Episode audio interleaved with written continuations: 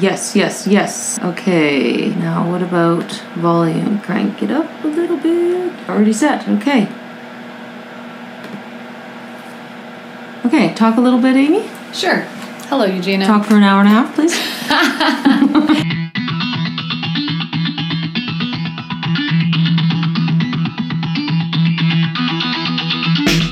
It's nice to see you.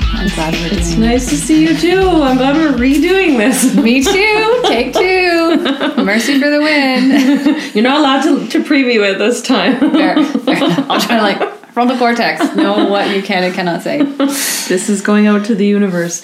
It's it's crazy. It feels so amazing to record things and put them out mm-hmm. there. Like it just takes the conversation to some other level. I can't describe it, but it's it's really an interesting journey. And every time I finish a recording, I have that sense of purpose that hmm. you know that I'm supposed to be doing this and mm-hmm. it feels good. So I love our juicy, delicious conversations in ordinary reality. So being able to record them is just that much more of a treat.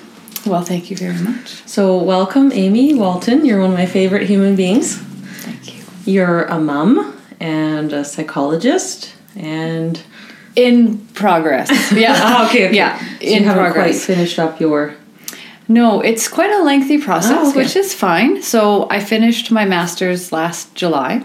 Mm-hmm. Submitted my transcripts to the College of Alberta Psychologists. Was conditionally approved, but needed a higher level biopsych. Like they put everything into categories, so the biological base for behavior. I had a 200 level, needed a 300 or Oh, higher. Okay, that's So, interesting. Um, so yeah, just to kind of make sure they cover all the you know key areas. So I did Biopsych 402, which actually was a blessing. It was amazing. I loved the course. I loved the content. Biopsych, hey? Like Yeah. what is that about? Um, yeah, just the neurobiology, basically understanding some of the basic brain regions and then delving deep into each one. You know, within a undergrad level course, but still. Yeah. So just understanding um, all the pathways that are at work through Yeah. the yeah is it was very interesting. I liked it a lot.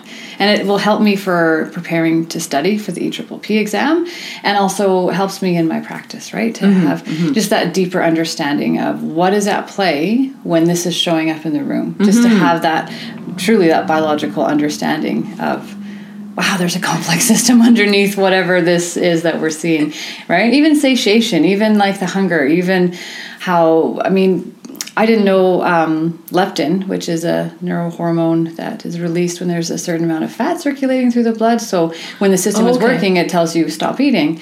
But once um, a person becomes overweight, it goes into reverse, and leptin actually tells you to keep eating or at least keeps you hungry, right? So there's sometimes these oversimplistic like, well, just eat less or cut your calories and make sure, you know, that's that's the formula. And you're like, yes, but there's also There's something driving me telling me happening, and Yeah. even how many pathways uh, are involved with you know the hunger cues. It's not just one; it's several, and how Mm. um, even being hungry changes parts of the brain that tell you know it alters uh, your taste receptors. So t- food actually tastes better when you're very hungry, so that you can Mm. um, maybe eat more if you're if there's some scarcity concern. Your brain doesn't differentiate, right? If there's Mm-hmm. actual scarcity, or you're just really hungry. Right. Well, I can attest to that, or Right? not the actual taste, but just Yeah. fasting. You know, doing Yeah. different um, cleanses and fasts over the years, and the garbage actually smelling really enticing to me. Right. Like you get to that point of hunger, you're like, okay, uh, I'll just Yeah. eat anything. Absolutely. Like that garbage over there. Yeah, I want it. to me. I know, and that's something I'm like really trying to be more aware of just for myself and like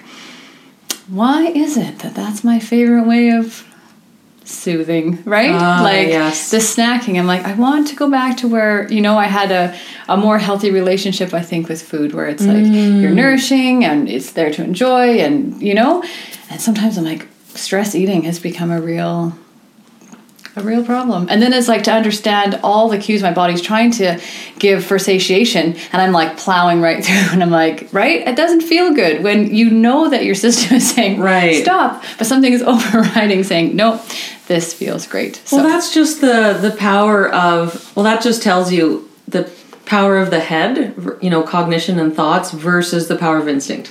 Yeah. Right? Like I love how Gordon Neufeld talks about um, standing in front of a train and trying to stop a train. Like, and that's the emotion and that's the instinct. That's the power. It's coming with the force of a train, especially with Yeah. a young, unintegrated child, right? Yeah. Who doesn't have mixed feelings and can't stop their own train, right? Yeah. They don't kind of have. They, they're not able to sense at the same time the part of them that isn't just frustrated and actually cares for the person. So out comes the hit or the yell or the Yeah. you know. But we have those exact same impulses and drives, and they are like trains. It's just harder to, yeah, it's harder to pit our will against those drives. Absolutely. Mm-hmm. And looking at like I'm I'm listening to the book uh, The Body Keeps the Score by Oh, Bessel van der Kolk, right? love, love. So good. Um, and just really stepping into that awareness and we're even, you know, professionally and personally, like how much is happening in the body and that our nervous system is powerful. And even, you know, Bessel van der, van der Kolk has said he doesn't believe we can come into addiction without trauma. Yeah, And of course so not, all of these things that we see as, you know, harmful and unhelpful behaviors, they may be so, but we will try to regulate. Hmm. Regardless of. Yeah. what, what pathway we're taking, Addiction that is drive a is so way to regulate. right? Mm-hmm.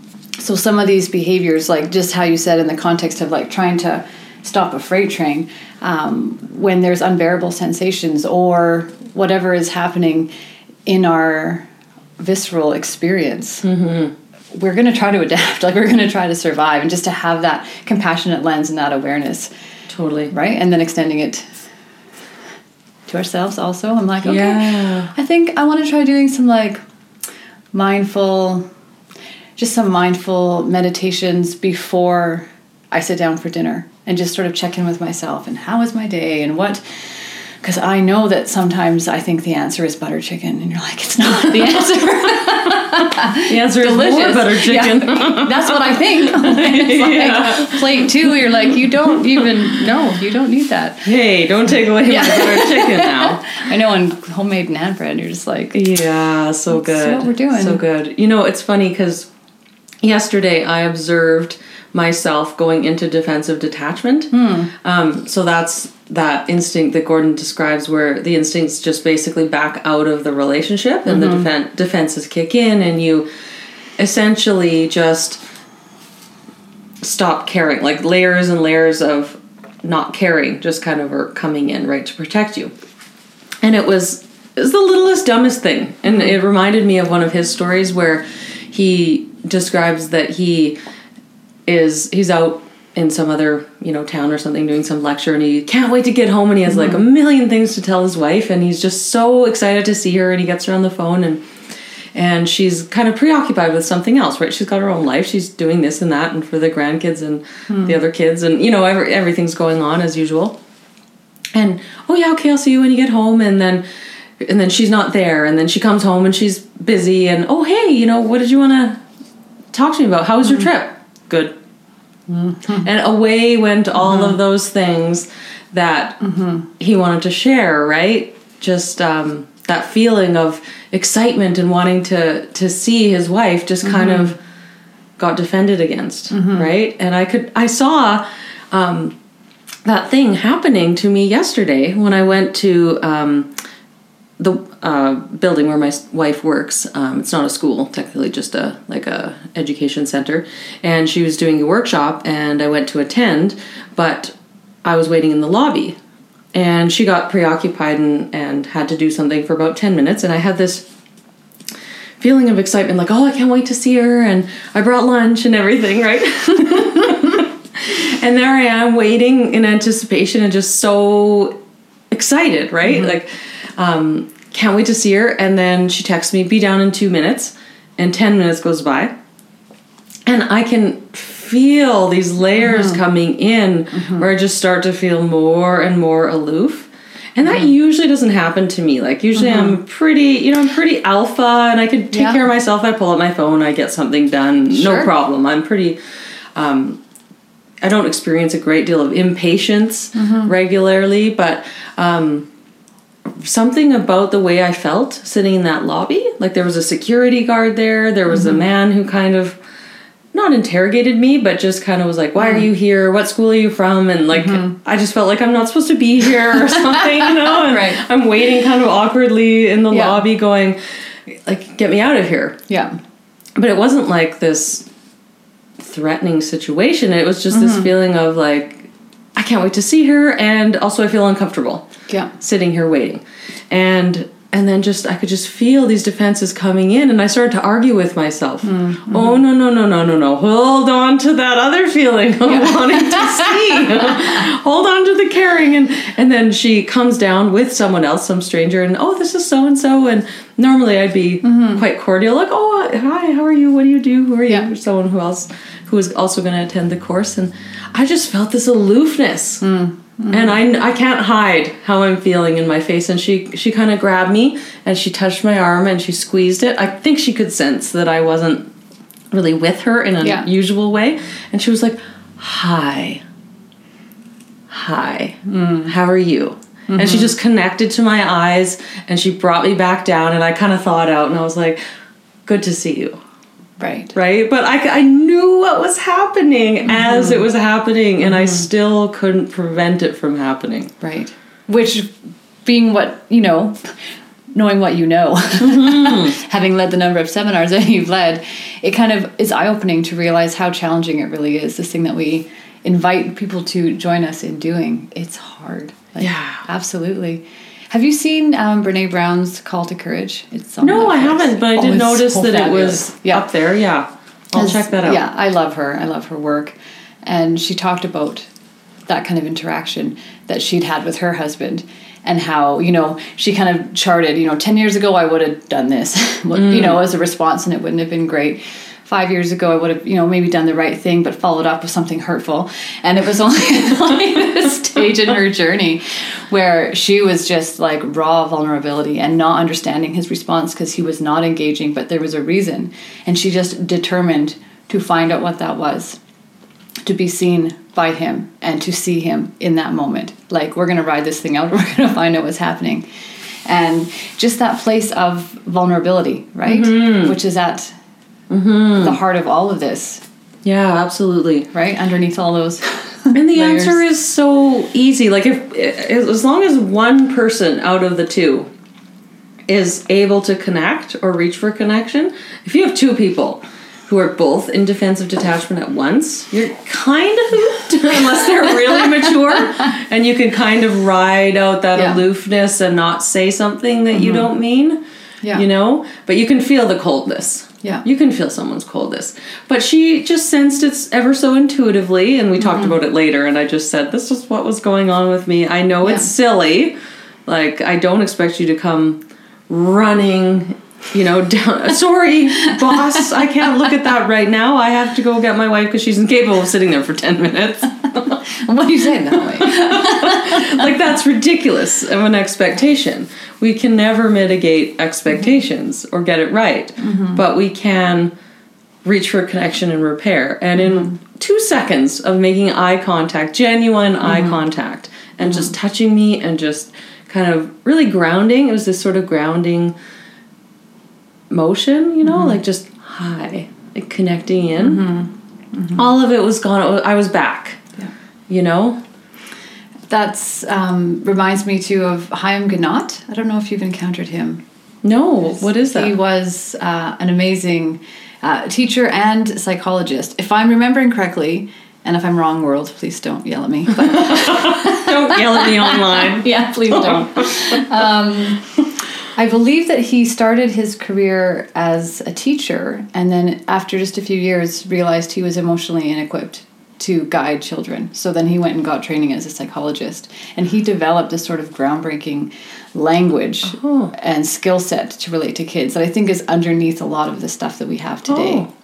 And what's the hi I am Ginott? Is that the name? Oh, that's his name. H A I M. Uh, he's Oh, Jewish. Yeah. oh, Chaim- oh. I thought that was like the name of his. Well, we could start a Book. school that says that because anything in his name is going to be great. Anything Ginott is like going to be fantastic. That's his name. Okay. Yeah, Haim Ginott is his name. I don't get out much. That's okay. I don't either. this is this is it for the week. Um, so he talked about yeah, you always have to deal with the emotion, before you try to manage the behavior. You know, mm-hmm. you give that word of of connection before you have to move to instruction. And his, you know, response, and this was, I mean, I can't, he didn't live long, unfortunately. He passed away at like 58, I think. But his career was like three lifetimes for his influence. Um, and he, yeah, he just sort of transformed the way um, parents could relate to kids in the sense of bringing in that compassion. And it was in a, a time of parenting of should we be strict or, or or you know or permissive or you know what there was just all these mm. kind of mm. rigid paradigms and and he said i think we should be permissive with feelings and strict with behavior mm. and so i wouldn't even use the word strict today i don't think he would probably either but as far as the emotions you can feel anything in the whole world and that's okay but we can't act out anything in the whole world yeah so yeah. the example he gave was you know a little boy going to an ice cream store and loving ice cream and wanting all the flavors and, you know, you could say, sure, you can have seven because you want it, and that's permissive, and that's a mm. cavity and a stomach ache, and that's not great. Um, or don't be foolish, you can't have seven ice creams. Like, that's strict. So he would meet in the middle and say, Wouldn't it be marvelous if you could have one of every single one? We could build a whole house out of ice cream and just go nuts with it and, you know, let the child experience that kind of freedom and fun. And then gently, but today we can only have two but you can choose which two do you want of all these yummy flavors right yeah and yeah. so you're you're permissive with the the emotion and the wish mm-hmm. but then you have to come back to the but here's the boundaries yeah so you exactly. can be so angry but we you know you can't hit your sister so what else can we do but just that approach of um, emotions can be big right so and beautiful. can be felt and and then this is how we live it out in the world he said uh, don't be a parent be a human being who is a parent. Mm. It's like, yes. Yeah. Because wow. that can you can lose that in different seasons of parenting, I think too. Because mm-hmm. the demands change so much. Yeah, you know? absolutely. Absolutely. And you want your children to think of you one day, remember you as a human being, mm-hmm. not this archetypal force that totally. prevented them from doing what they wanted to do or totally. crush their spirit or whatever, yeah. you know, and yeah, absolutely. Mm-hmm. And the more we can be in touch with that in ourselves, like um, Justin Colson did a series on positive parenting uh, through the Mental Health Academy, and one of the things he said was, you know, bring this intention to the interaction that you're in.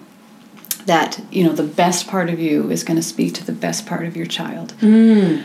and you're like, that's going to have a different outcome because yeah. instead of just that, you know, reactivity, this is what's happening and kind of flying off the handle, just to stop and breathe and be like, touch base with the parent you actually want to be mm-hmm. or the person you actually are and what you wish to bring to, you know, your child or even to this situation. And then look at them and speak to that part of just you know that that heart yeah. that they have and all the potential they have and all the you know it's very different than just sort of blasting out a command or or a reprimand yeah i think it's so easy for adults to judge the nature of a child's desires right mm-hmm. because we just we think it's silly or we think it's you know compared to our real world issues mm-hmm. or problems we think you know like ice cream? Is that all you have to mm-hmm. to think about? yeah, like come on. no, but in so their true. reality, their yeah. three-year-old or four or seven, yep. eight-year-old reality, whatever it is, that all those magical ice cream flavors are yeah. the entire universe yeah. to them in that moment. Right? Absolutely, and that's he talks about that too. That kids uh, and all people actually tend to do what makes sense to them. Mm-hmm. So can you you know study your child from their point of view like try to get down and see how they're seeing the world mm-hmm. because things that seem so silly to us or nonsensical very often that's meeting a very specific need and don't we function the same right exactly exactly yeah and you know think of how it feels to have our desires our heart's desires and yeah. their little hearts are just so full and overflowing with desire right it's beautiful actually you know we yeah. we honor people who have drives and desires mm-hmm. to create things or to to want something to go after it right so yeah it's it's just i think there's often a disconnect between you know, our sort of literal adult world and their little child mm-hmm. desires, right? Mm-hmm. for sure. Mm-hmm. So I just I just love that um, the infusion of compassion, which can get lost in the busyness of life and the demands of schedules, and you just start you know you can just function as you know I'm mom, you're kid, do this, unpack your lunch kit, like Yeah. sometime you know everything can become sort of expectation of well this you know you have to unpack the dishwasher, and I just see you as this like 10 year old force that should be unpacking the dishwasher instead of seeing Mm-hmm. Alice. How was your day today? Like, what's happening, right? Like, Yeah. the more we can connect with that, the humanness, right? Instead of just the, monotonous demands And of things functions, that need yeah. to get done. Yeah, and I mean it's easy for life to get reduced to those things, Mm-hmm. right? Because everybody's tired. it's a true story. so so much. It's a true story. There's just so much weight on modern Mm-hmm. nuclear families, Yeah, absolutely. right? Without the help of each other, um, because it almost takes more energy in our little units, family units that we have, where we live in these separate houses and everything Mm-hmm. else. It takes more energy. It's one more thing to do to help someone out, Mm-hmm. as opposed to, you know, if if people were living more communally, and and I mean that's not necessarily an answer because that's very difficult for us to do. But if we were um, Mm-hmm. kind of just naturally living that way as people once were, Mm-hmm. it would be it would take the load off. Yeah, You know, to have ex- everyone sort of helping each other out. yeah. But I just I think yeah, in our culture of materialism and whatnot, it can be really difficult to have to manage all these things. Absolutely. And I think that's where play is so important. Mm. Like last night, um, Alice said, Hey, can we go play volleyball? And on my tongue was, No, I have to unpack the dishwasher because you didn't. you know, there's dinner to get ready, there's this and this and that. I'm like reading six books. To, you know, I'm just like, That was right here. And then I looked around and I was like, You know what? Yeah. We can go play volleyball for 15 minutes. Like nothing is gonna Yeah. explode. And I said, Yeah, we can. She's like, Great. So we went out into the cul de sac and played volleyball. And who needed the volleyball game more? You or her? probably a dog. It was actually super cute because we live in a cul-de-sac and we do have uh, we do have some of that uh, neighborly stuff, which is nice. And there's um, a family down the at the end there, and and she's needed help a few times. And Andy was like, "Yeah, I'll cut that branch, or I can look at your furnace." And um, it's nice because even though there's no time, quote unquote, to do that, when you do those things. It's like, yeah, that's kind of what it's all about. Time opens up Totally. when you do those things. Yeah, so it's very nourishing, actually. Yeah. Well, he does it. I'm just like, good job, Andy. I don't know how to cut those tree branches down. So uh, we're out there, and our neighbor across the street, he's out there with his little guy, um, just, I don't know, this tall. And he's watching me and Alice play back and forth, and he points to me and says, you have zero. And he points to Alice and said, Your score is 100,000. And I said, Alice, I think you have a fan. it was so cute. But the, um, like Al- Annie is quite good friends with their daughter. They play all the time. And the dad will just sit out there with his guitar and, you know, in the evening. Aw, and there's just awesome. kind of music floating and the kids are playing. And you're like, Wow, that's nice. yeah, we need to do this. Mm-hmm. And my instinct, I want it to be yes without having to like have a quick dialogue because of course I can give 15 minutes. And then Yeah. the whole night is different because now we've connected and we can just be Totally. It seems like for adults, and I get I'm getting this information from myself, from my own experience. Yes. as an adult, like just the amount of it's it's almost like we get heavier and denser as life goes on, and it's harder even just to like move our bodies and get through the day. Maybe people who exercise experience life differently. but it just it seems like um it's so hard to get over that hump of getting down and playing. Yeah. You know, like children are always inviting us into these playful experiences because they do it naturally. yeah. Um, but for and it's it's a lot of work to play. Like the thought of playing, like I know it's the answer for all of us. Yeah. Um, I am like committed to the theory. I buy into the theory.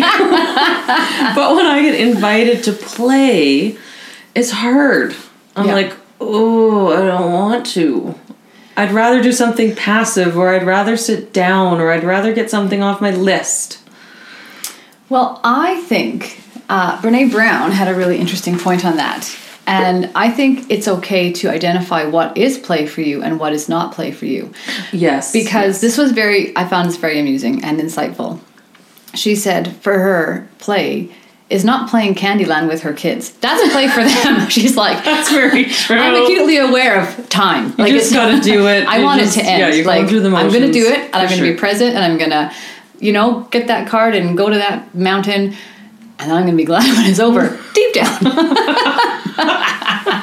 so it's like for her, that's part of parenting, even though it's their kids' play. Yeah. Annie does not give the adults an option.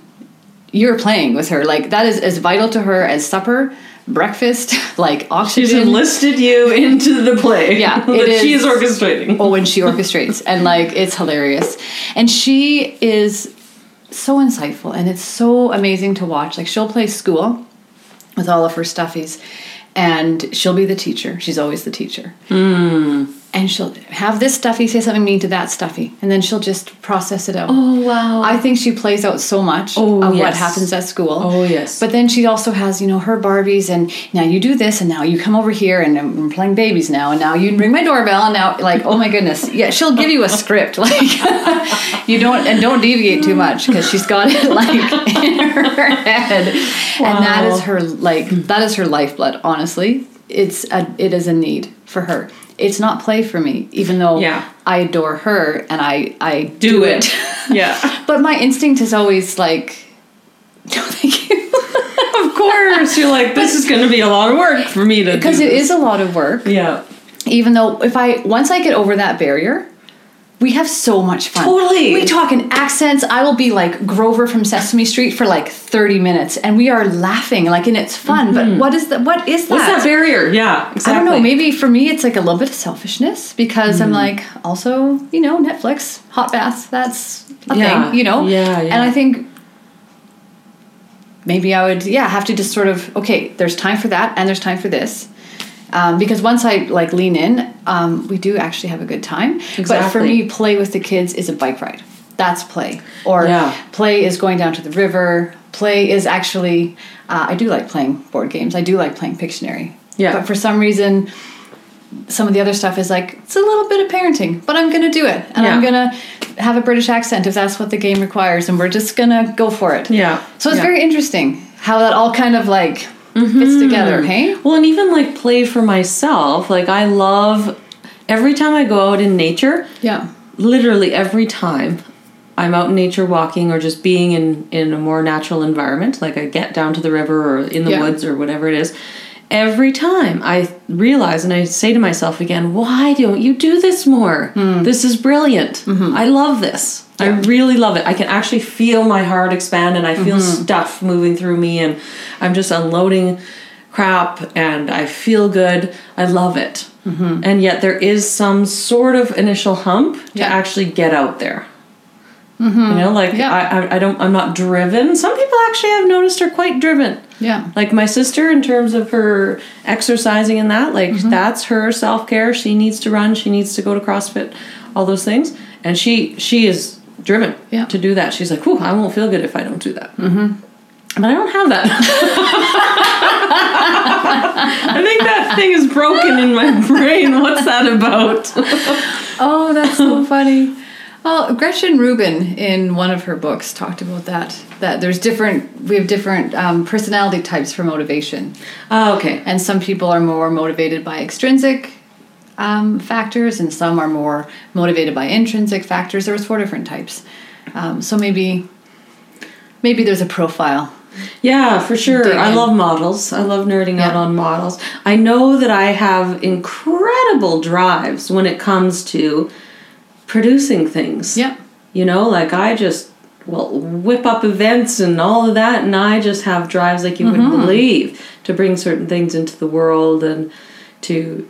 It's, it's very work oriented. Yeah. I think I think it's a neurotic early attachment stuff.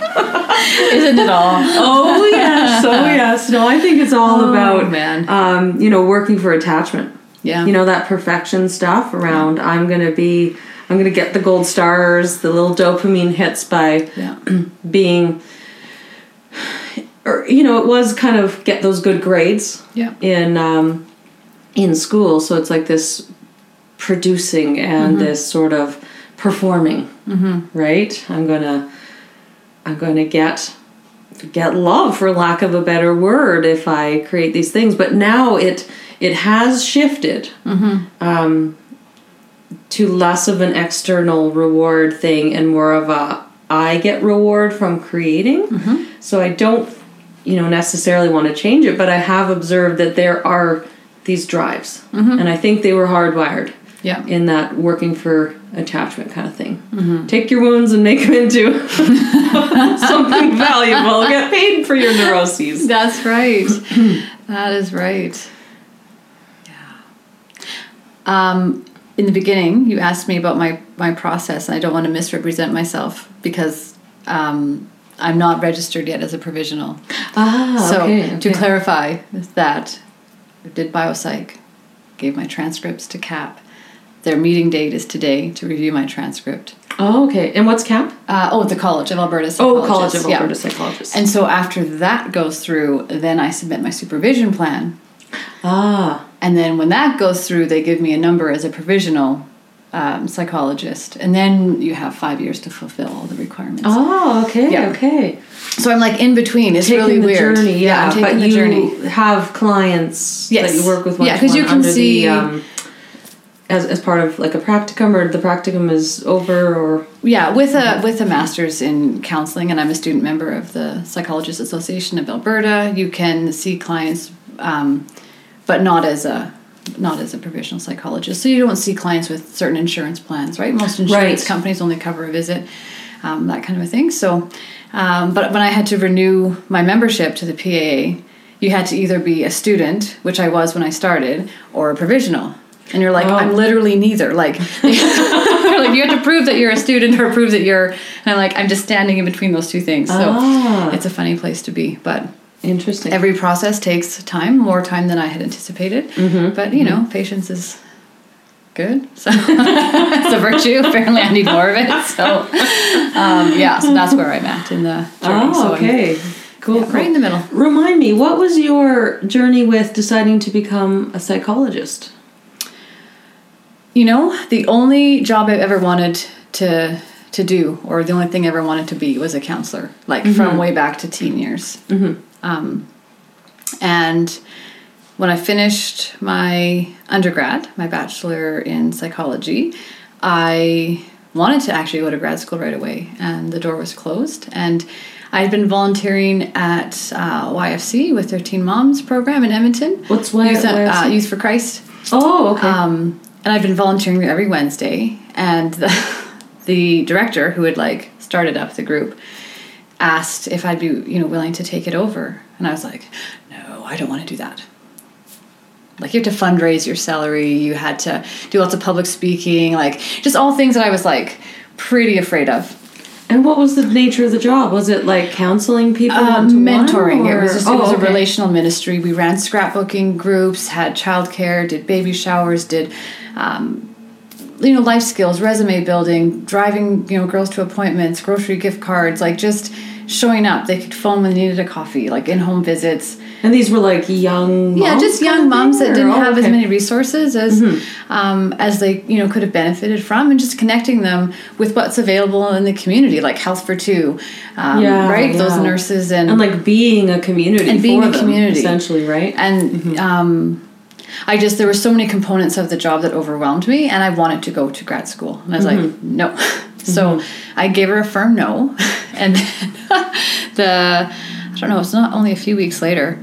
I had um, been praying about a summer job and you know what I'm going to do before I start school in the fall, and I just kind of had that sense like I've got it prepared. You just have to walk through it. Like you don't have to go looking for it. Okay, so I go to, you know, scrapbooking again the next Wednesday, and the director is like, I know you're going to say no, but I have been praying and praying, and just your name is the only name that keeps coming up. And I just, I really believe you're the person to take over um, this group. And I was like, oh, that's what you were talking about. So I was like, yeah. And she's like, really? I'm like, yeah, I think that's the same, you know, kind of word that I got. So I did that for uh, almost three years.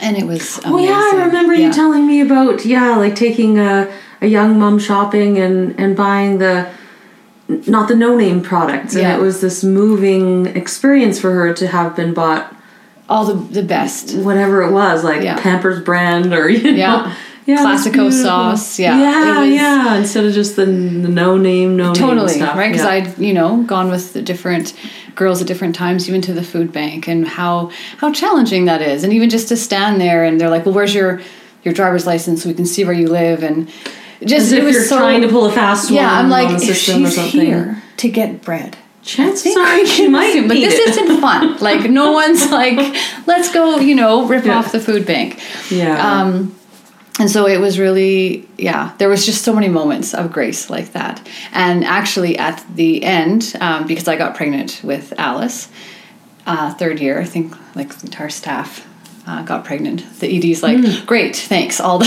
young mom staff are like going on maternity leave um, but the the girls whom we had served for three years uh, got together and had a baby shower for um, myself and the other staff member and organized it and Yeah. got gifts for us and did the food and it was like they gave back to you. oh my heart Yeah. yeah, just amazing um, so yeah so then i stayed home with with Took a Alice. mommy break? took a mommy break because yeah that, at that time i didn't want to be anywhere else so Yeah, you know and of course i'm reading hold on to your kids and you know even through undergrad the attachment theory because you learn so much just a little bit of so many things but even back then it was like ooh that one seems you know important that one kind of stuck that attachment yeah, theory. that one stuck there's like 400 paradigms but that that's the one right Mm-hmm. um, and it was a phenomenal season. And then we had Annie, you know, three years later, and um, I loved being at home. I loved it. Like, oh man, we had so much fun. Um, and then that just sort of stirring, like when Annie was about two, sort of like maybe I could apply, like apply again to to see. And so I, I remember sitting on the couch, and the application was one hundred and fifty dollars. And when I hit like yes, you know, tears came to my eyes. I'm like, that's so much money. What have I done? And you're like, um, that's nothing compared to how much grad school costs. Like that's funny to me that that was a concern. You're like, nope, that's like a book, of- right? Yeah, But it just felt like this big, like scary deal. Um, but everything like the doors opened and my mom actually grad or graduated. She graduated a long time ago. My mom taught school for 40 years and she retired the same year i started my master's. Ah, so she yes. came to stay and help with the girls and when i got to the stage of doing my internship here annie was in grade one. So that was the first time that i had two kids in school all day. So i was free to come and do this. And my supervisor had said you know that's that's quite impressive how you planned all that. And i was like It just yeah. Right. Did not plan that. Um, but it was again, it was so grace filled, and I just felt that it was Mm-hmm. um, genuinely blessed, and I'm very, very grateful. And here I am doing doing the only thing I've ever wanted to do. It's quite a privilege. Yeah, that's beautiful. yeah.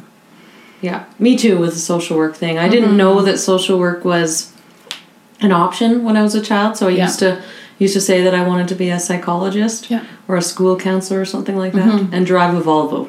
Nice. That's what I wanted. A Volvo wagon. Psychologist. Oh, awesome. And I mean that's kind of relatively what yeah. what uh, the social work type of job is. It's similar similar Absolutely. similar type of work, right? So, yeah, I think we kind of know, mm-hmm. you know. And then I got distracted by various things and swayed this way and that. Oh, I took the long path, like one hundred percent. Yeah, there was no straight shot. Um, but I, even with that, um, I mean, there's grace. I feel that there's redemption for all of the the crooked paths that I went down, all the mistakes, all of Mm-hmm. the. Um, you know the train wrecks that I've got behind me. Yeah. Um, I do feel that they're they're safe in God's hand, and that He will use all of this in my work. Um, right, those spaces that get carved out of us, if we are willing, they become the spaces of our own compassion and wisdom. Absolutely. Yeah, that's what grows you up, right? And I mean, everyone has their own journey, but I really value the journey of being a more mature learner, mm-hmm. right? I can't imagine my mentality had I been going to, you know, take a master's degree or something like that, which is something that I want to do mm-hmm. in the mm-hmm. future. Um, I'm not even there yet, but you know, having done that in my mid 20s or something that yeah. you know what would i have mm-hmm. i would have absorbed what i would have absorbed but i definitely had the mind frame back then to just pump through you mm-hmm. know and work towards the outcome and just kind of get that certificate or that mark or whatever it was mm-hmm. right whereas now i value the learning journey right and yeah. i have more things to bring to the table you know i think it's yeah. going to be a neat journey to do that a little bit later in life. And oh, absolutely. It's easier if I tell myself that anyway. That's what no, it is. it's a hundred percent true. At least in my experience, like I just think, oh my gosh, doing family systems mm-hmm. uh, in grad school after being a stay-at-home mom for ten years and a wife for thirteen years. It's there's very, a different perspective, yes. and you're like, oh, aha, you know. Um, and I even look back at my undergrad, and I loved it. I had so much fun at Taylor. It was like the most magical season of my life. And how different it was to do my undergrad in my 20s. You know, you're sitting in this classroom and you're like, okay, we're reading our books and we're highlighting. Right on, bushy right? tail. Totally. right? And then to do, you know, a master's, I did it online through Athabasca. And so our classroom was across Canada. And actually, one of my ah. classmates was in Japan. Um, oh, wow. And then would, you know, come over to Canada for the the intensives and the internships and stuff. But almost everyone was in the field. Everyone had mm-hmm. this, you know, everyone was, except for one or two people, were 30s, 40s, or beyond mm-hmm. in the mm-hmm. field. So the online classroom and the discussion and the communication was so rich. rich like, yeah. I learned so much mm-hmm. from my mm-hmm. classmates, like phenomenal amounts. And just to be, you know, in that space, it was so different. Not that I mm-hmm. don't value the other because it was it was amazing. And we had so much fun. Like yeah. man living in dorms going to the y then going for cinnamon buns. You're just like that's it. That's a friday. Like you know choir practice go to the mall like really.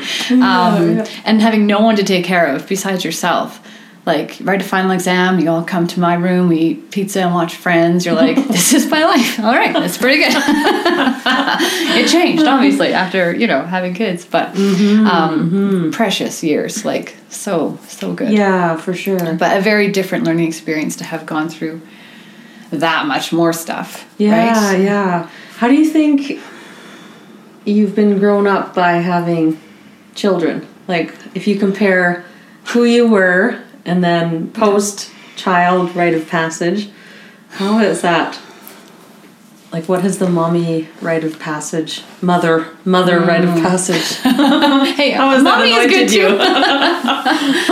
oh man, that's an amazing question.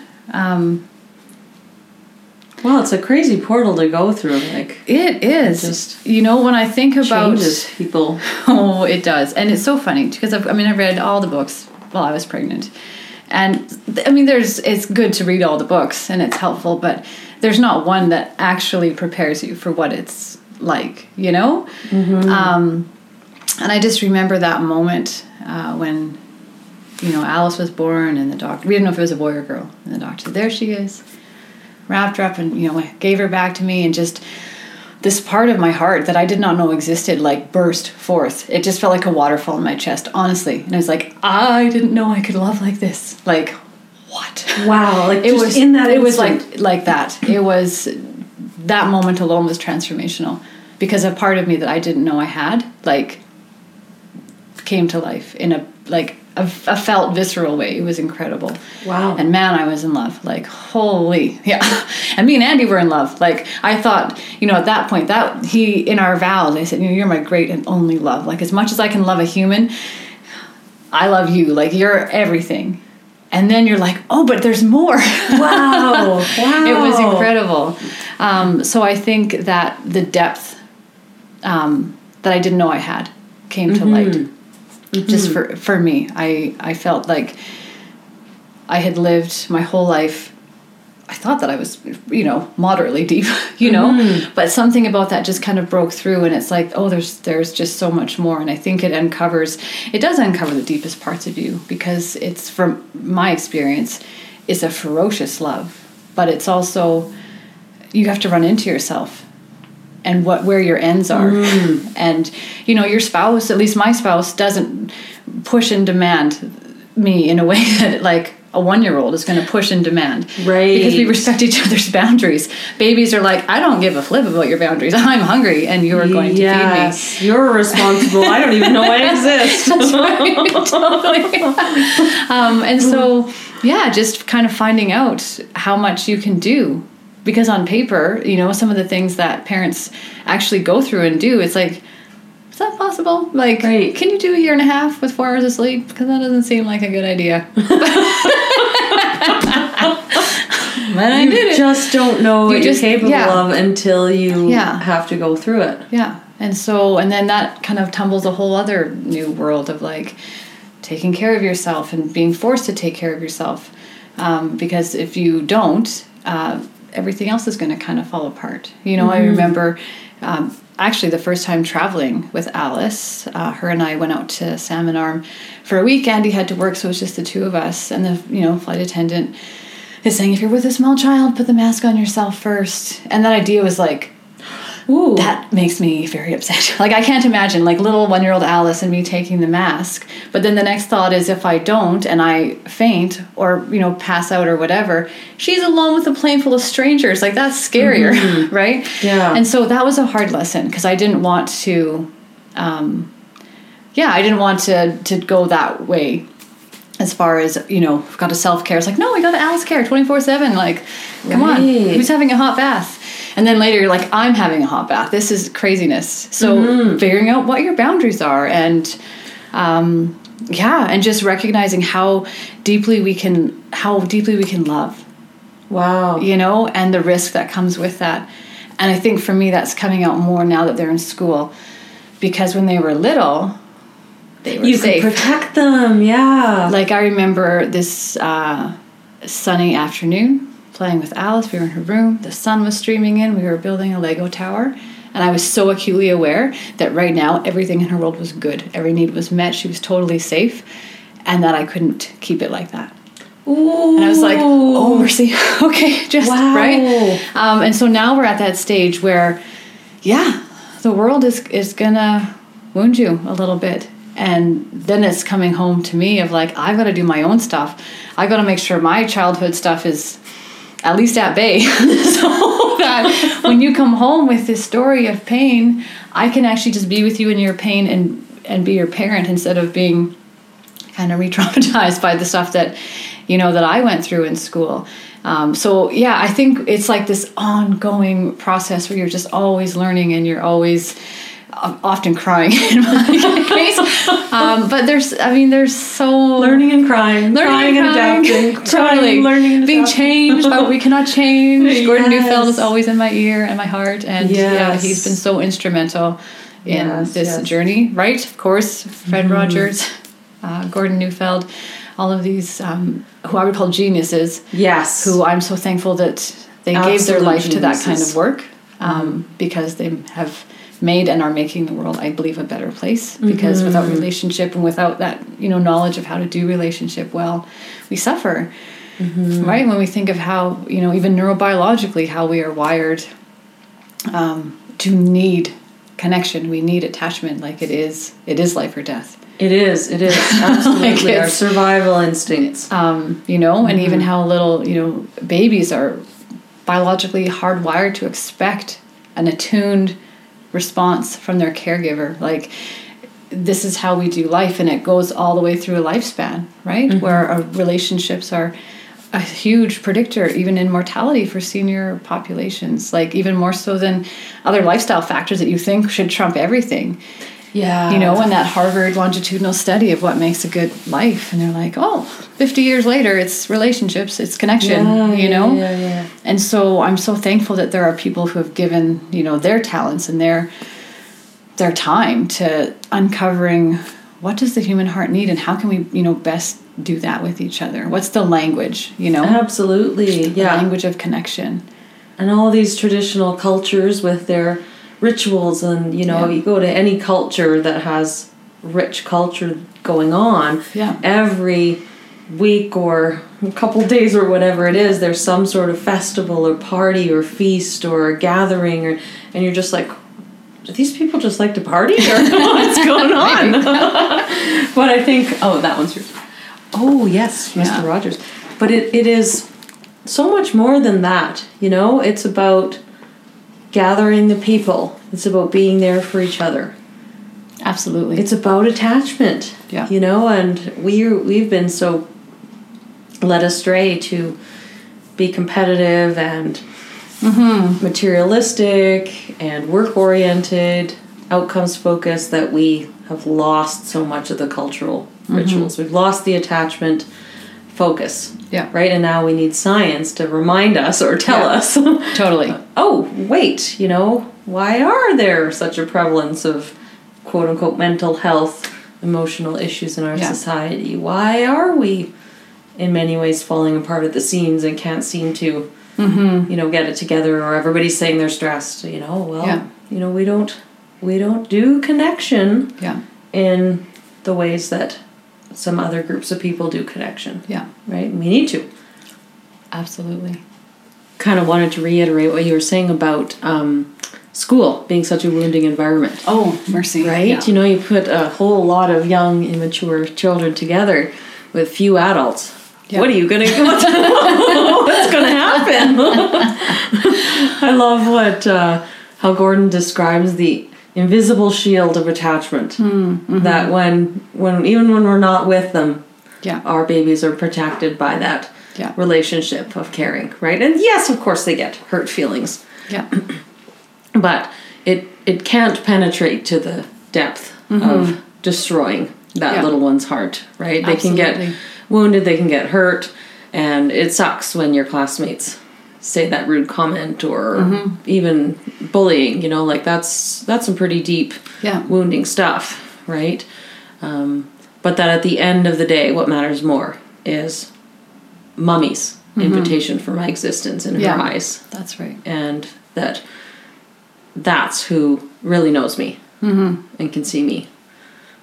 Well, and it's amazing to see that, right, in the girls, and both of them have a security that I have never had, and it's Right. amazing to see it because it's in their eyes, like this rootedness, this um, this confidence mm-hmm. that is so breathtaking, mm-hmm. and you know they do get their feelings hurt sometimes, and they're okay, and things that for me would be like catastrophic mm-hmm. they're okay, you know, because I didn't have that rootedness or that Mm-hmm. strong attachment, and so to exp- you know have experienced that, and then to see to see that invisible shield actually Yeah. like play out in the world, it's amazing. That is Yeah. amazing. That is amazing. Yeah, me too. I feel like for so long, like, and that's where my people pleasing tendencies mm. came from, were just needing to get external validation. Yeah. Right? And of course, everybody needs some level of external validation, but are you going to be validated by your mom, your dad, your grandpa, your aunts, or are mm-hmm. you going to be validated those people who have Yeah. your best interests Yeah. at heart? Or do you need validation from every person out there? Yeah. Right? If we have to please everybody, mm-hmm. then like we'll be just bending this way and that way to the point of not even really knowing who we are, what it is we want as our own unique individuals. We can't afford to No. please everybody No, or need to be accepted story. by everybody, right? People are frustrated and they will express that frustration towards strangers because that's the place where it doesn't count. Mm-hmm. Yeah. Right? So if you think you're going to get that from the world at large, Mm-hmm. no, you're setting yourself up for being very wounded. Yeah. Oh, absolutely. Um, I watched that Brene Brown Call to Courage last night, so it's all just like Oh, fresh, in my head. Yes, yes. Go, I watched it. Well, I'd watch it because it's super awesome. Uh, I had it on while I was cooking supper, and yeah, she talked about that. Not you know Mm. people try to armor up and say, "Well, I don't care what anybody thinks," but she's like, Yeah. "That's not true. We all care what, but what people think. But be selective. You know, Mm-hmm. care what." The people who have your best at heart, you know, care what they think, who'll be honest and genuine and have your back, but will also call you out but you can't care about what the entire world thinks like the internet like Yeah. That's, well, the internet that's is a very- sorrow like Spewing ground that can of be a pretty mean frustration and mean daggers. Yeah. yeah. Yeah, exactly. Well, and I mean, I I do care what people think. I'm willing to to hear them if they're frustrated or whatever, but it doesn't need to matter Hmm. as much anymore, right? You know, I'm not going to live my life try attempting to please because there's no way that we can live our lives and please everybody. You know, you throw an event or something, right? Yeah. And you get half the people saying, this was great, Mm-hmm. and then the other half the people saying that very same thing was what needs to change. You know, like you, that's just Yeah, no, it's that's true. just reality. it's true Right? yeah no I've, i'm taking some very gentle steps in that direction Yeah, i'm probably me too. still very far away from where Oh yeah, people pleasing great. is Oh, man. you know like the most. Um, yeah, it's just this trap, trap of Yeah. suffering, right? Yeah. Uh huh. And uh, you know, I I liked actually it was Jody Carrington was talking about this very same thing. She says, you know, using the circle of security metaphor, who Oh, are your bottom hands? Yeah. Who are your five? And she loves Brene Brown as well, and. Um, she said that Brene said have a hard back and a soft front, right? It's not like Mm-hmm. you're shutting down and saying, I don't care about what you think, and you're not like hardening yourself to the world, but you're just saying, I'm focusing my energy where it matters most. What would Grandpa, who I Mm-hmm. Yeah. Mm-hmm. adore, think of who I am? You know, and just defining integrity within the context of your own attachments, yeah you know, and no not. i like that and that keeps your heart soft right which is so vital mm-hmm. just so And you know, people will need to be heard, and you know that's their process. You know, and yeah, I mean, I'm just thinking about all of the, um, you know, just the situation we're in in Canada with um, post-residential schools era Yeah. and that sort of thing. And oh my goodness, is there ever so much woundedness, and everybody is just involved, mm-hmm. and mm-hmm. there's so many different perspectives on the matter. And is are we going to get through it by trying to sanitize right. everything and make everyone happy and like oh this is the way we need to uh, heal or oh this event or you know that way of doing it? I don't know. I think i think any process of healing is going to be messy and mm-hmm. you know if i say something that offends or hurts somebody then you know like i want to hear i want to mm-hmm. i want to hear that mm-hmm. in a in a productive way right like yeah I want to hear what I've said that wounded them. I don't want to say like I I don't care about what you think. You didn't make Yeah. my five. Absolutely. Well, it's that it's that messiness that I think is at the heart of every relationship, including parenting, including um, you know restoration and reconciliation. That it's going to get real. Like if anything's going to be good, it has to get real, and the real space is where the pain happens, but it's also where true forgiveness happens. It's where true connection happens, right? Like I think of the Velveteen Rabbit, Aw. that beautiful passage, right? When he's talking to the the rocking horse, and he said, "Well, you know, will it hurt to become real?" And he says, "Of course it will." you know, will I be ugly? Yeah, your fur will be rubbed off, your eye will be hanging out, but once you're real. It won't matter because the people who see you as real, right, will be able to truly love you. That's Oh, that's I'm so butchering the, the quote. I, I should have pulled it up to read it, but um, it's such a striking description of what it means to become capital R real.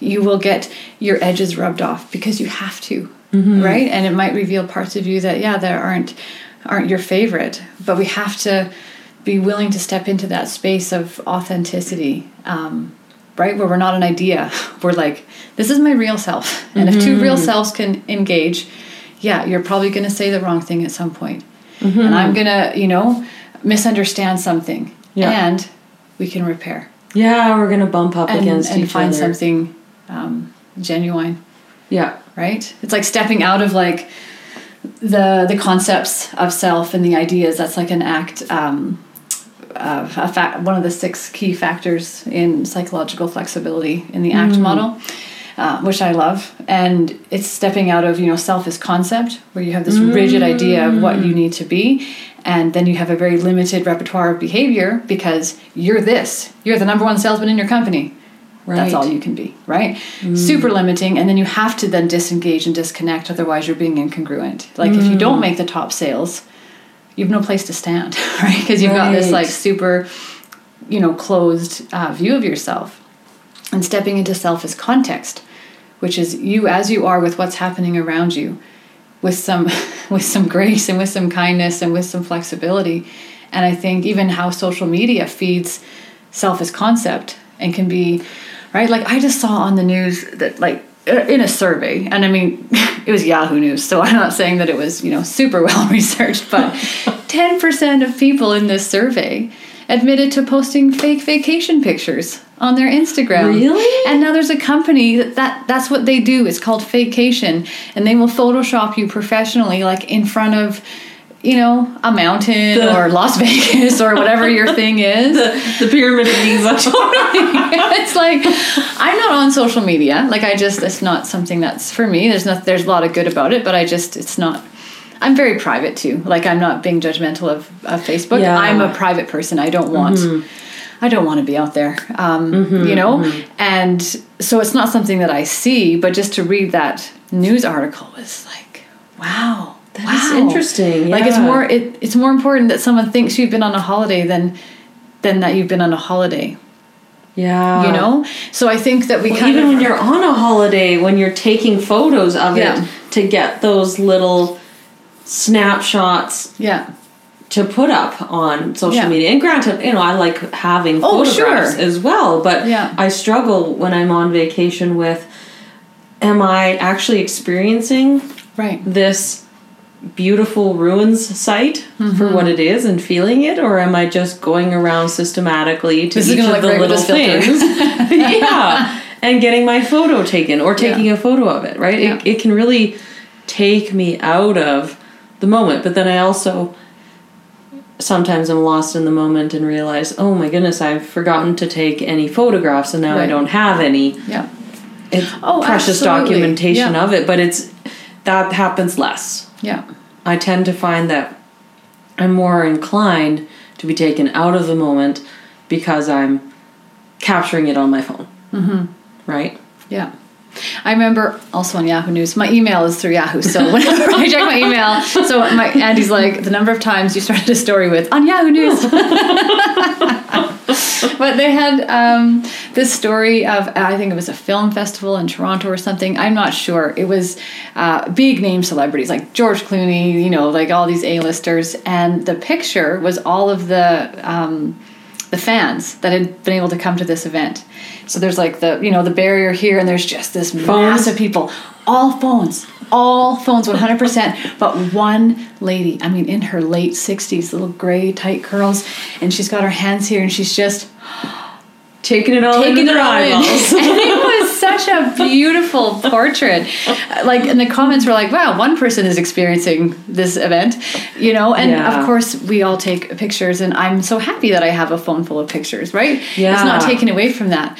Um, but when we realize, when we take life in through the senses, that's actually how we stay present and actually experience life. When we disengage from those, you know, modalities, then we do we do miss out. And then when it's the mm. pressure of pleasing other people, like coming back to that mm-hmm. with I think it's part of why I couldn't be on social media. I was like, I don't have what it takes. Like I can't. I'm not producing those kind of dinners. I'm not like I don't. You know, there's no my supermodel stuff is happening. thin, my supper pictures are crappy. I did. I did take a picture. Um, I made a disaster dinner, and I mean disaster. oh my gosh! I tried to make curry from scratch which I had done like years ago, but I wasn't. I don't know what I was doing. I mixed up ingredients. I put like four tablespoons of ginger. Uh, that's too much. Like powdered ginger. and I was like, oh no, that was the wrong amount. It was four teaspoons. So I'm like trying to scrape it out, and I keep trying to salvage it, and it's just, and it was the worst color could imagine like it's the worst. Oh my gosh i took a picture of it and i texted it to my cousin annalisa and i said hey i made the world's worst curry and then we had a marvelous back and forth exchange. My mom was actually there that weekend and so she took this it's like Pinterest she took fail. this huge bowl of rice tablespoon of my curry and she says it's not so bad if you don't eat too much that's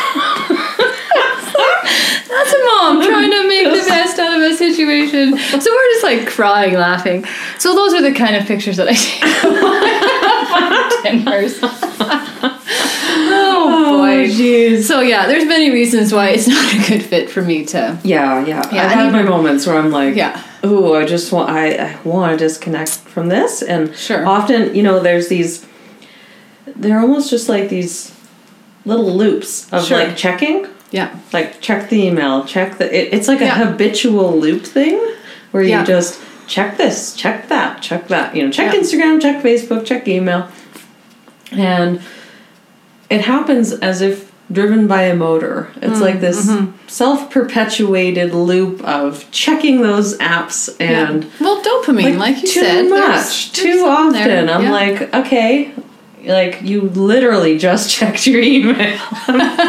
Pretty sure you didn't get anything. right but it's a reward if there's a little mm-hmm. you know one with a red circle around it oh you do get a little surge of Oh, that yeah. Mm-hmm. dopamine so it's it's powerful and i i mm-hmm. think too just practically for me i would waste so much time Mm-hmm. I, I just would because people are fascinating and it is a fun way to connect and I know that And so are baby animals. you should see the amount of baby animal videos that are out there. oh I could Like the cutest chihuahuas with their I tongues could hanging only out. imagine. Well, vines. I guess that's the thing. Alice told me what a vine was. Like What is where, that? Where um, just like funny random clips that people post, and then they make like movie clips, like not or you know like YouTube will be like eight in a row, and it's like funny vines or like people Oh, dropping their spaghetti or like Yes, right yes. those kind of things. So um, I'm learning some of the the lingo. Mm-hmm. But you start watching one of those, and you're like. There's Thursday night, like Down you could just totally Yeah. and so even just have with how many books that i'm trying to read and you know parenting and making sure the floors aren't appalling like i don't have time right i just but i know i miss out on things like our family has a a messenger thing within facebook or whatever Mhm, yeah. and so that's how they plan easter and then someone has to call me okay amy easter's in cochrane are you coming Yeah. yeah and i Yeah. appreciate that they do phone me or Yeah. email me um, but there's lots of you know funny communication stuff that happens within that and Sure, yeah. um, so there's lots of good, but I just, I think because I am so private, like Mm-hmm. I don't like pictures of my kids on Facebook. I just don't want to live online. I just I'm not comfortable with that. Mm-hmm. Yeah. That and then the other factors. I'm just Yeah, stuck with email yeah, yeah. firmly in the 1990s. Yeah. I'll stick with the old Yahoo account. 100%. That's where I get my news. Yeah. Oh, that's stuff. awesome. That's awesome. Um, well, I wanted to loop back to Fred Rogers. Um, I did end up watching the one documentary Yeah. film. Um, oh, won't you be my neighbor? Yeah. Mm-hmm. Yeah, it was so, it was so beautiful. He's such a beautiful soul. I don't. I you were the one who introduced me to him, and I, I haven't. I mean, did he did he write that book, or oh, Yeah. is this a book written about Yeah. him? Okay, So this Mr. Rogers his- talks with parents. Okay, Yeah. does he have other books, or is it just kind of the one? Or Um, he actually, if my memory is correct, either he wrote them or they were based on his show. There's a whole series for kids about Oh. different life events. children's books? Yeah. Oh, I being a that. friend and sharing and going to the hospital and stuff like that. Oh, okay. Um, he wrote this. I don't know if there's another book that he wrote. I have the book You Are Special, which is just a collection of his sayings. Um, so there's been many books written about him, certainly, but this Mm-hmm. is one that he did that he did write. Um, I had this page full. Did you want to read something from it? Excuse Excuse me. Yeah, this kind of summarizes what we were talking about earlier with um, that you know parenting is a perpetual you know growth process where the deeper you get with your kid, the deeper Post you have to traumatic get. growth. One hundred percent. Right, the deeper you have to get with yourself, and yeah, there's certainly some trauma in the early years. Like that's that's a true thing. Um,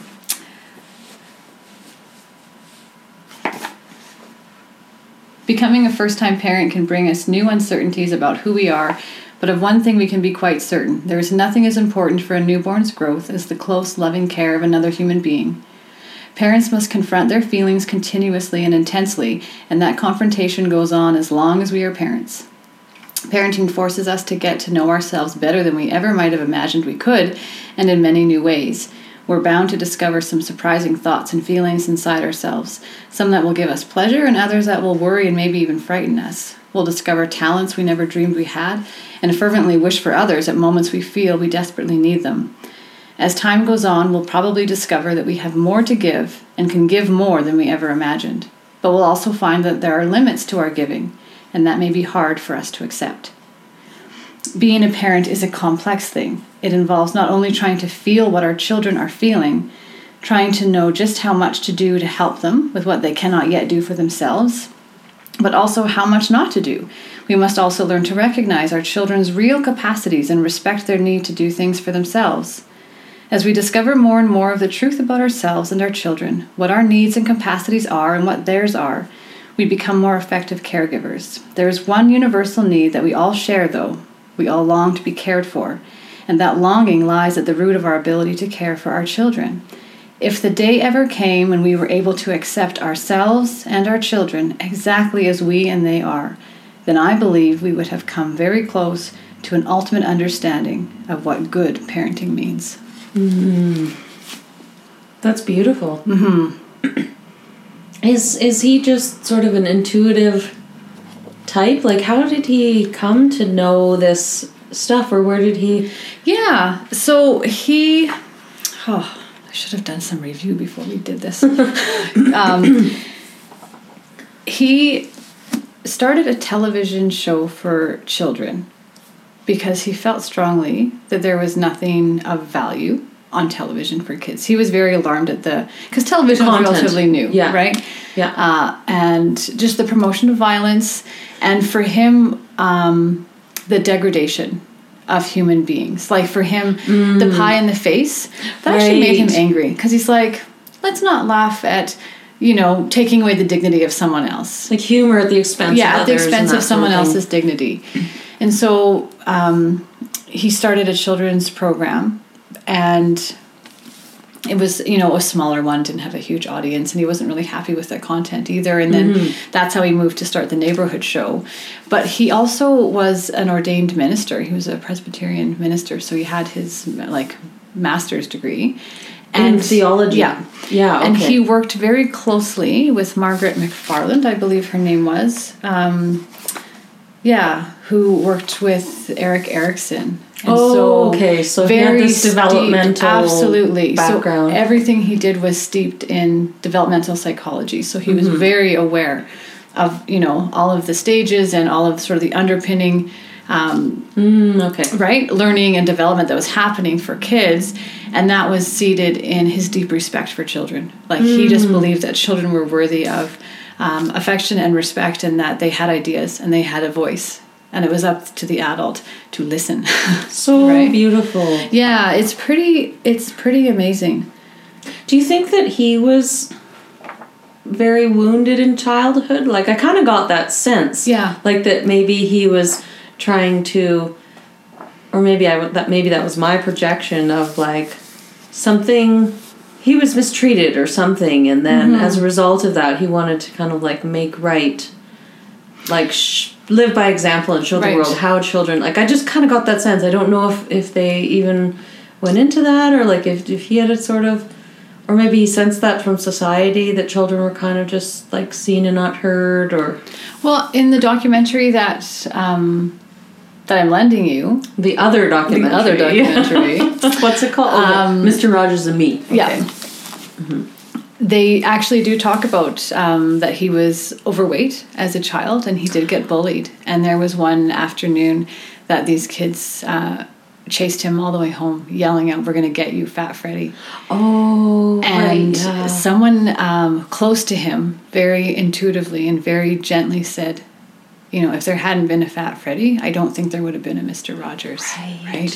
That um, again, that carving out that wound became the holding place for his capacity to love other Yes. people and to treat children with the respect and the dignity he knew he deserved and he knew Mm-hmm. all children deserve. And something really um, quite amazing was that he was allowed to play out his feelings on a piano at home. And he said he Mm. was so thankful that his parents didn't say, Well, that's not a nice song, Freddie. Play something happy. Yeah. Don't be pounding out that ugly song. He was allowed. So when he would get home from a rough day of school, he was allowed to play it out. And that was a key part of what his show was about was to give children these sort of emotional playgrounds, which is the language of Gordon Neufeld.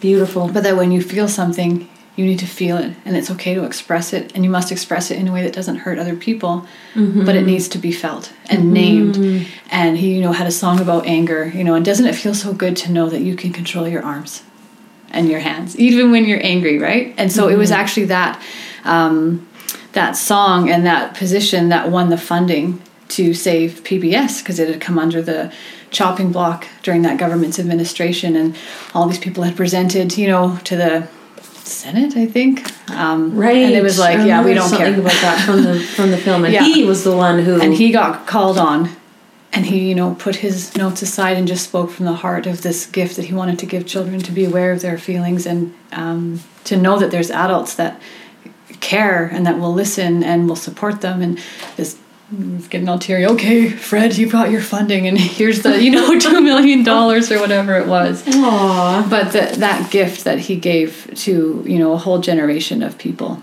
mm-hmm. is is phenomenal Yeah, I can't imagine because that really was the era of emotional repression. I think. yeah yeah Wow. Yeah, he had a lot we, of- We can't even know what I he know. gave that generation of children watching.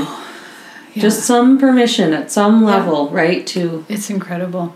You should look up, um, just Google, like, I met Mr. Rogers in an elevator. There's this lovely Oh, okay. news clip um, about, yeah, someone who by chance met Mr. Rogers after he just had his own loss recently and how Mr. Rogers just was Mr. Rogers. Because that's who he was, right? He just embodied that care, and it was it was a life giving, you know, almost life saving encounter, and that's what he gave to everyone was his full presence, and that you hear that again and again in all the people that that knew him, and somehow he was able to uh, live in that space, that sacred space of being, and whoever he was with, that they were the whole world to them, to him in that moment, and that's what we need. And we don't always get that in, like we said, this fast-paced society when people are busy and and we are, you know, under great demands. Absolutely, just regular life can be like, oh my goodness, falling into bed at nine yeah. o'clock exhausted.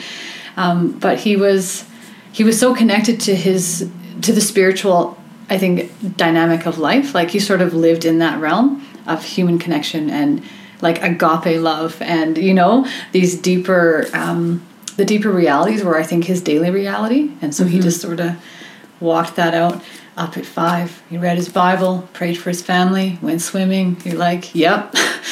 That's a good start to the day.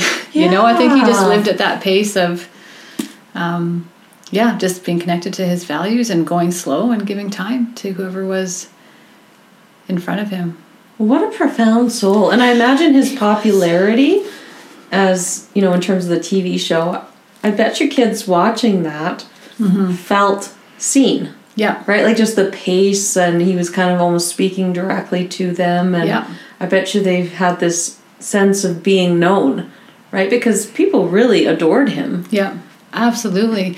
And you know, he would talk about because he was very aware of the effects of television too, right? So he was so intentional of now we're going to make believe and making sure that the children knew this is pretend and now we're coming back to my house where this is real and he said ideally there's an adult with an arm around the child to watch the show but if there's not i'll be that arm Yeah. right i will support you i'll make sure you understand because i mean even when some of the superhero stuff started coming out kids were jumping off like decks and out of windows to try to fly. And again that just that actually stirred up anger in him because he's like we need to be protecting our kids and making sure they understand the difference. And so he was so mindful to you know and all the topics that they covered were the real stuff. It was grief it was loss it was you know violence. Um, he didn't shy away. Like when one of the fish died on his show i think a lot of children's shows would be like oh cut get a new fish yeah. retake the scene with a new Dory or whoever. Yeah. He's like, oh, do you see how he's at the bottom? Oh dear, this is very sad. And then they had a funeral. so beautiful. but just that, like, to- like you say, those kids lived that with him. Yeah. And that's powerful, yeah. right? Wow. Yeah. No, he's He's a profound one. he was a profound one. Yeah, and he's the one that um, I thought that I had it saved. Oh, um, talk. He talked about. You know, we we look at what children need to survive as we should, but we at this time he said we're not looking enough at how children thrive in difficult situations. Like how it how does that happen? Because I see it happen all the time, where the child who had, you know, such a challenging start to life they can flourish as adults. And he and he wanted to know why. And he said um, until we know more we have to guess and speculate. Here's what i think. The roots of a child's ability to cope and thrive regardless of circumstance lie in that child's having had at least a small safe place an apartment a room a lap in which in the companionship of a loving person that child could discover that he or she was lovable and capable of loving in return Yep. Yeah, that's beautiful. That's, yeah. that's it, right? the essence of resilience, a place to rest and and, and go through that grief process. Mm-hmm. Yeah. Yeah, and I've been so like, especially in this new season of like, it is busy. I'm working now. Um, that's an adjustment from being home, right, for 10 years. I'm very aware that I want my pursuit of the girls to trump their pursuit of me because I know I have fallen short in that, especially adjusting to not being at home. And then you come home to the, in my case, the disaster of making lunches and leaving at eight in the morning. Um, you know, when you're at home, that's all done. Laundry's done, floors are done, and then it's just Right. playtime after school. Now it's like, oh my stars. and I get up at five. I'm like, I don't know what how get up at four. I probably still would have try on the counter. I'm like, what is wrong with me? Anyways, um, so I know that Annie has she has articulated this is not sufficient. Like I need more playtime. I do not. Yeah, I am not happy. Like we are not playing Barbies anymore, and it's you know, it's not tolerable for her. So she's let me know. And there was one time I was on my phone, texting. And she's like, "Mommy," and I'm like, "Yeah," and I'm like trying to listen to her story, but I'm like needed Not to get this present yet. text done. and she said, "Mommy, listen." I said, "I'm listening." She comes over. I want your real attention. Oh. yep, there's a difference. And I was like, phone down, Annie. Yes, lock, lock and load. Yeah, to um, try to get ahead of that and, and not wait for the demand Exactly. To present itself. So I've been very um, mindful of trying to just reignite that, and and even the I love yous. Um, that my I love you to the girls is like over the top, right? Yeah, Not, yeah. yeah, I love you too. It's like, I love you so much. Sometimes I think my heart is going to just explode in my chest. Me too. I love you so much. And then we go back and forth. But I'm always like, nope. I'm winning. I'm trumping. Yeah. And then I always say to Annie, I loved you. Uh, she's like, I loved you more. I said, well, I loved you first. I loved you when you were a jelly bean. And then, right when my tummy, Yeah, I yeah. loved you when you were a jelly bean. And then one day she said, I loved you first because I loved you when I was still in heaven, like before I was born. I'm like, we're gonna talk about that, but just right, just to be reminded of these beautiful um, truths that that Gordon Neufeld shares so eloquently. You know, you have to trump that. You know, I love you. I love you too. Not good enough. Yeah, yeah, right? The way he said that. They have to know, like, I love you. I would walk across broken glass for you. I would swim Mm-hmm. across the ocean for you. I would, you know, Mm-hmm. so that they're full, so that they're, you know, they can leave the banquet table satiated Yeah. instead of being like, oh, there's like a crumb here and like uh, something there. Exactly. That, and now we're back to satiation. How that happens. Yes. The buffet of we're back. Yeah, back to satiation. back to the start. Back to the start. Uh, have you ever read the book The Runaway Bunny? Are you familiar with that children's book? no, but we love bunnies, so It's it adorable. me. It's I think it's like 60s or 70s. It's definitely got the like old Good, I love it. old vibes Yeah. to it in terms of the illustrations and that, but it's so sweet. It's essentially a mother bunny trumping her baby bunny. Mm, Baby mm-hmm. bunny tries to, you know, run away and she says, "I will find you at the end of the earth" kind of thing like Mm-hmm. Oh, no matter where you go, Yeah, I will find you yeah. and you are not going to get out of me taking care of you. and eventually, of course, at the end, the little baby bunny rests. Yeah, But that pursuit, yeah. you know, and baby bunny is always trying to push away and run away, and, Yeah. and mama just says, no. No, I got you. Actually, there's a little video on speaking about social media. Some of the things that you see are so heartwarming Yes.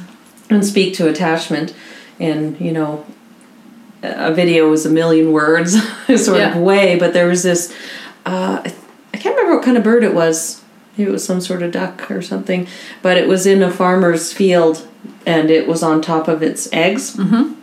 and this farmer obviously noticed it and um, had driven the tractor over top of it. And the mom sat on top of her eggs.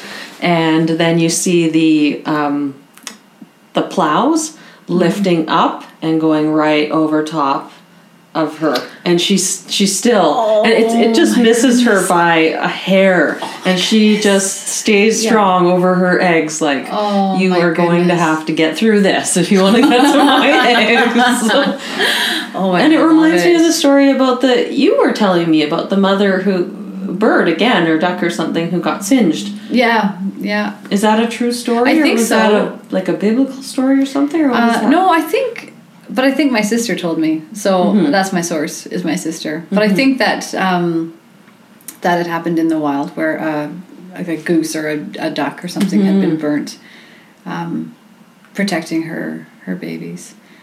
Wow, Yeah. that instinct, hey? Yeah. That alpha instinct. Yeah. Well, and it's yeah, it's just amazing. This whole like again, I was reading this um, a few days ago, talking about the the two year old self and how you know that developmental task, the homework for a two year old is is finding out who they are, and so they mustify. Yes. They mustify in order to create their own boundary and Yes. you know he's like the language terrible twos just sets everybody up to fail like why can't we call it the The awesome twos. right or or the, the season, punk twos. right Yeah, you tell them no. right because if you don't like uh, what he said um called the season of um differentiation or something like yeah, that. Yeah, that makes sense. and you know his ability to respect others starts with his ability to respect himself which is what he's doing it to. And that's why we have to be as circle of security says bigger stronger wiser kinder. We don't take Mm-hmm. it personally when the two year old you know says no mommy i do it. And maybe add some other words in there too I hate you you're right?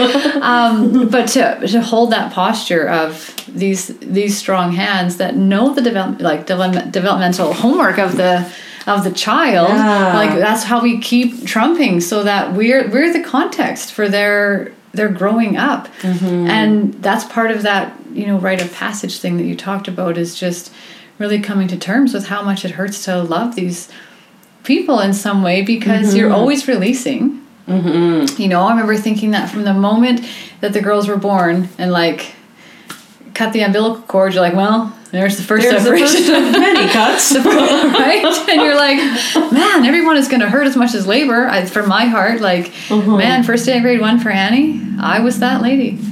Crying in the bathroom, not in front of her. I don't want to give her more issues than she. I'm very aware of like Call your friends, go to the bathroom. totally contain my own stuff. But we were, mm-hmm. I think I told you, we were sitting on the rug and I was kind of reading her a story and she was so solemn. Like when she's, you know, doing something, she just goes kind of into herself and gets very stoic. And she just gave me a little push, like it's time to go. Stand up, walk right out of the classroom, right into the girls' bathroom.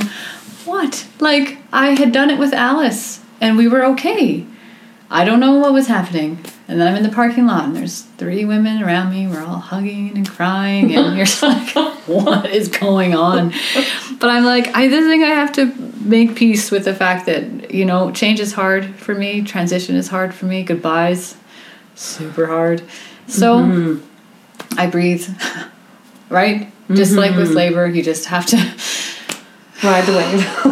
Ride the and wave. be prepared. It's gonna hurt like the Dickens. Oh my goodness. Hmm. Um, but that's part of it, right? Hmm. And then there's joy that comes with it because the joy of you know giving birth is this incredible human being. Mm-hmm. And every stage you get to fall in love with them again because they are new at every stage. Like mm-hmm. 10 year old alice she is hilarious. Mm-hmm. She is marvelous. And it's you know one year old Alice was also those things, but now she's this new being who we Yeah. can engage and connect in ways that we couldn't before. And so there's that joy that comes with the, oh my goodness, all your sleepers are forever in a bag.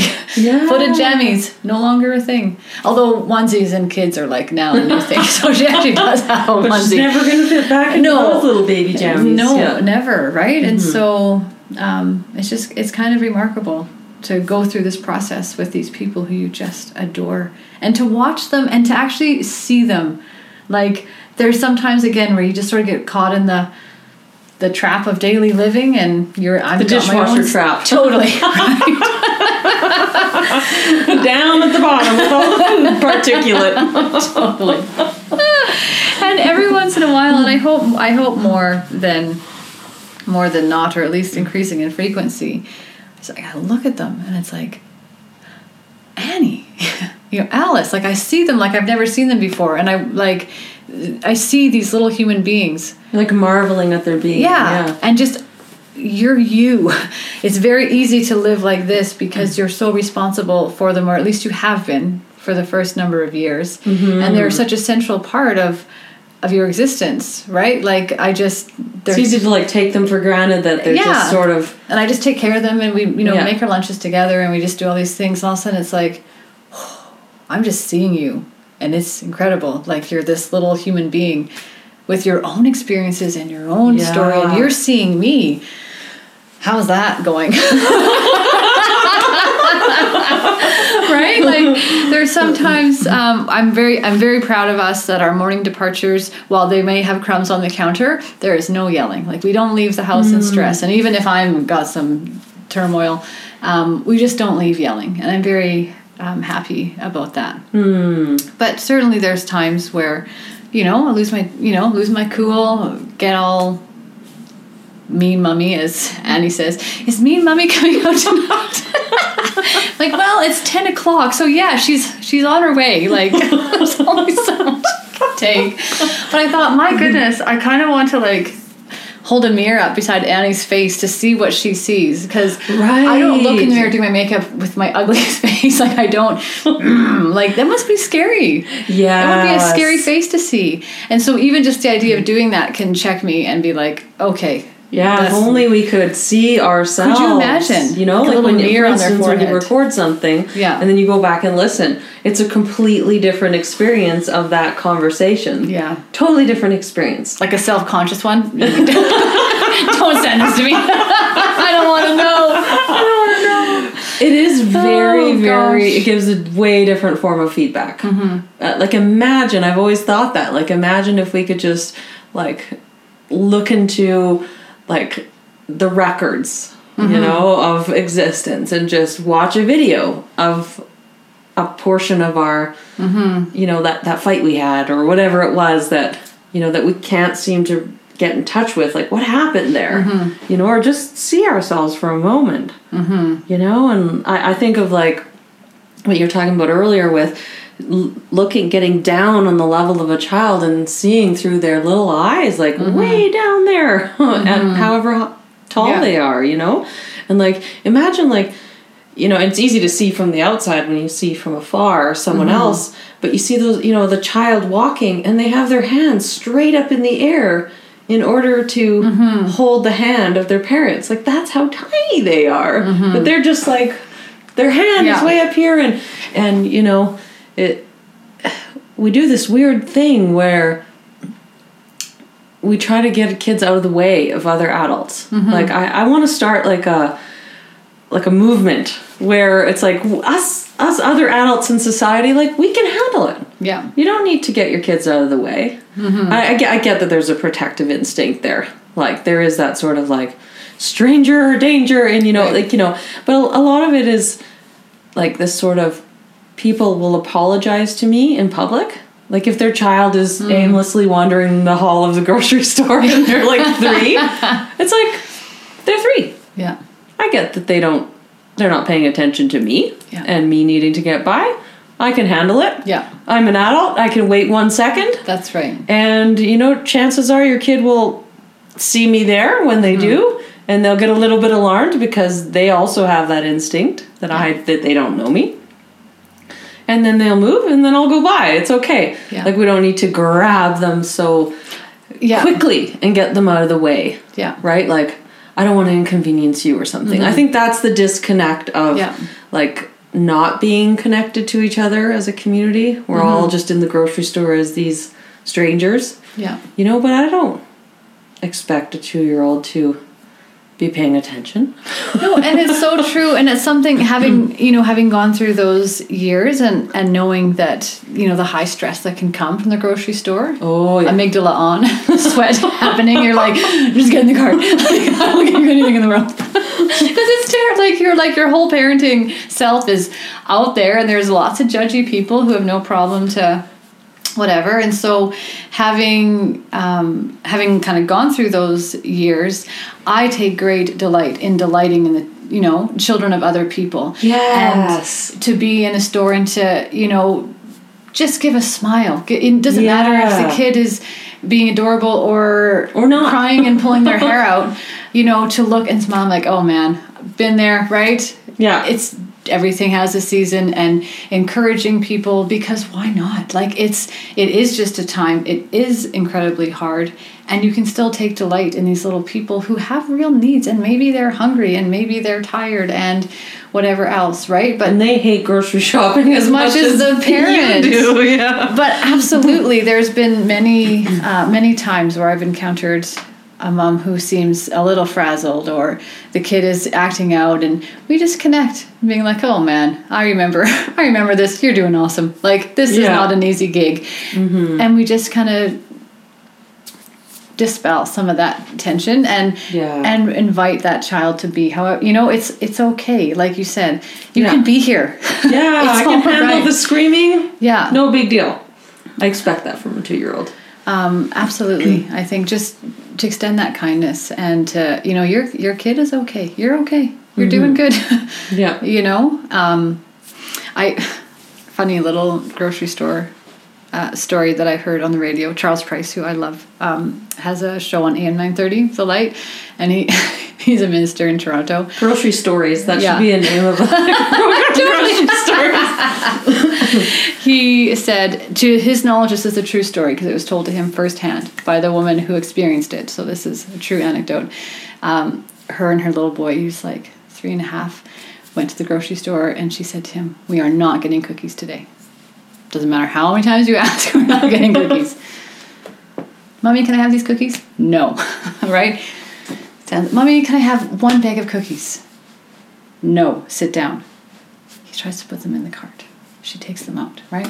So finally, he grabs these cookies, stands up, and says, In Jesus' name, can I have these cookies? she said, We went home with 10 bags of cookies because all these people were like, I'll buy him cookies, I'll buy him cookies. So, like you, you say, like this community in the grocery store, that little guy had a community in the grocery store that day, Wow. right? And it was so adorable that he, well, that's the language I've heard at home. People ask for things in that manner. So in that manner. And Kids are brilliant. it worked. He got many, many cookies that day. Thought was so funny. Kids are brilliant. Kids are brilliant, and that's what Haim Ginott always says. There is so much intelligence and purpose in the things that kids say. They are trying to get information. A question that seems way out there. They want to know, are you a safe person? What will happen if I do this? You know, they're always looking to figure out their environment. And so, if we can try to see from their perspective, try to understand, because there's a reason often for what they're doing or what they're saying, mm-hmm. then we can connect in a way that's compassionate and kind. You know, preserve the dignity of the person, preserve their feelings, deal with the behavior, but depersonalize it. You know, you said, you know, can we treat our kids like we treat our guests? Like, would that be terrible? Mm-hmm. You know, if your guest forgets their umbrella, do you run after them and say, Oh, for the last time. Like every time you come to my house, you forget something. Your sister, when she visits, she doesn't forget anything.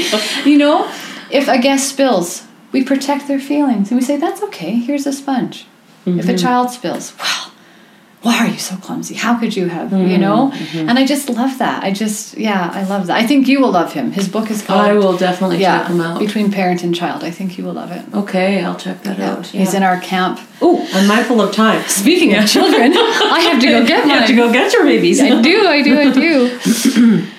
Well, it's been uh, beautiful talking with you as always. You too. And I would love to do it again sometime. We'll just have like regular Absolutely. Amy segments as often as you're willing. Sorry, world. I love, I love your brain and your quest, you know, your thirst for knowledge. Mm. Yeah, and you have so much of it. I just like need to learn how to speed read in order to keep up. You're right. I'm like, I feel like my brain is so foggy. Oh, especially this past yeah few weeks. I'm like, come on, come on, neurons. You can do it. You can do it. Pep talk. Listen up, guys. I do, I do that, and then I drink London fogs, and then it, it all helps. London But- defog. yeah, totally, totally. Oh my goodness. Well, thank you for this Okay, invitation and opportunity. yes. I love connecting with you. Thank you. You too. Okay, I'm sure everyone else will enjoy it as much as we have. Enjoy our, our laughs and our time. There is together. no shortage of laughter when we are together. Yes, true, true story.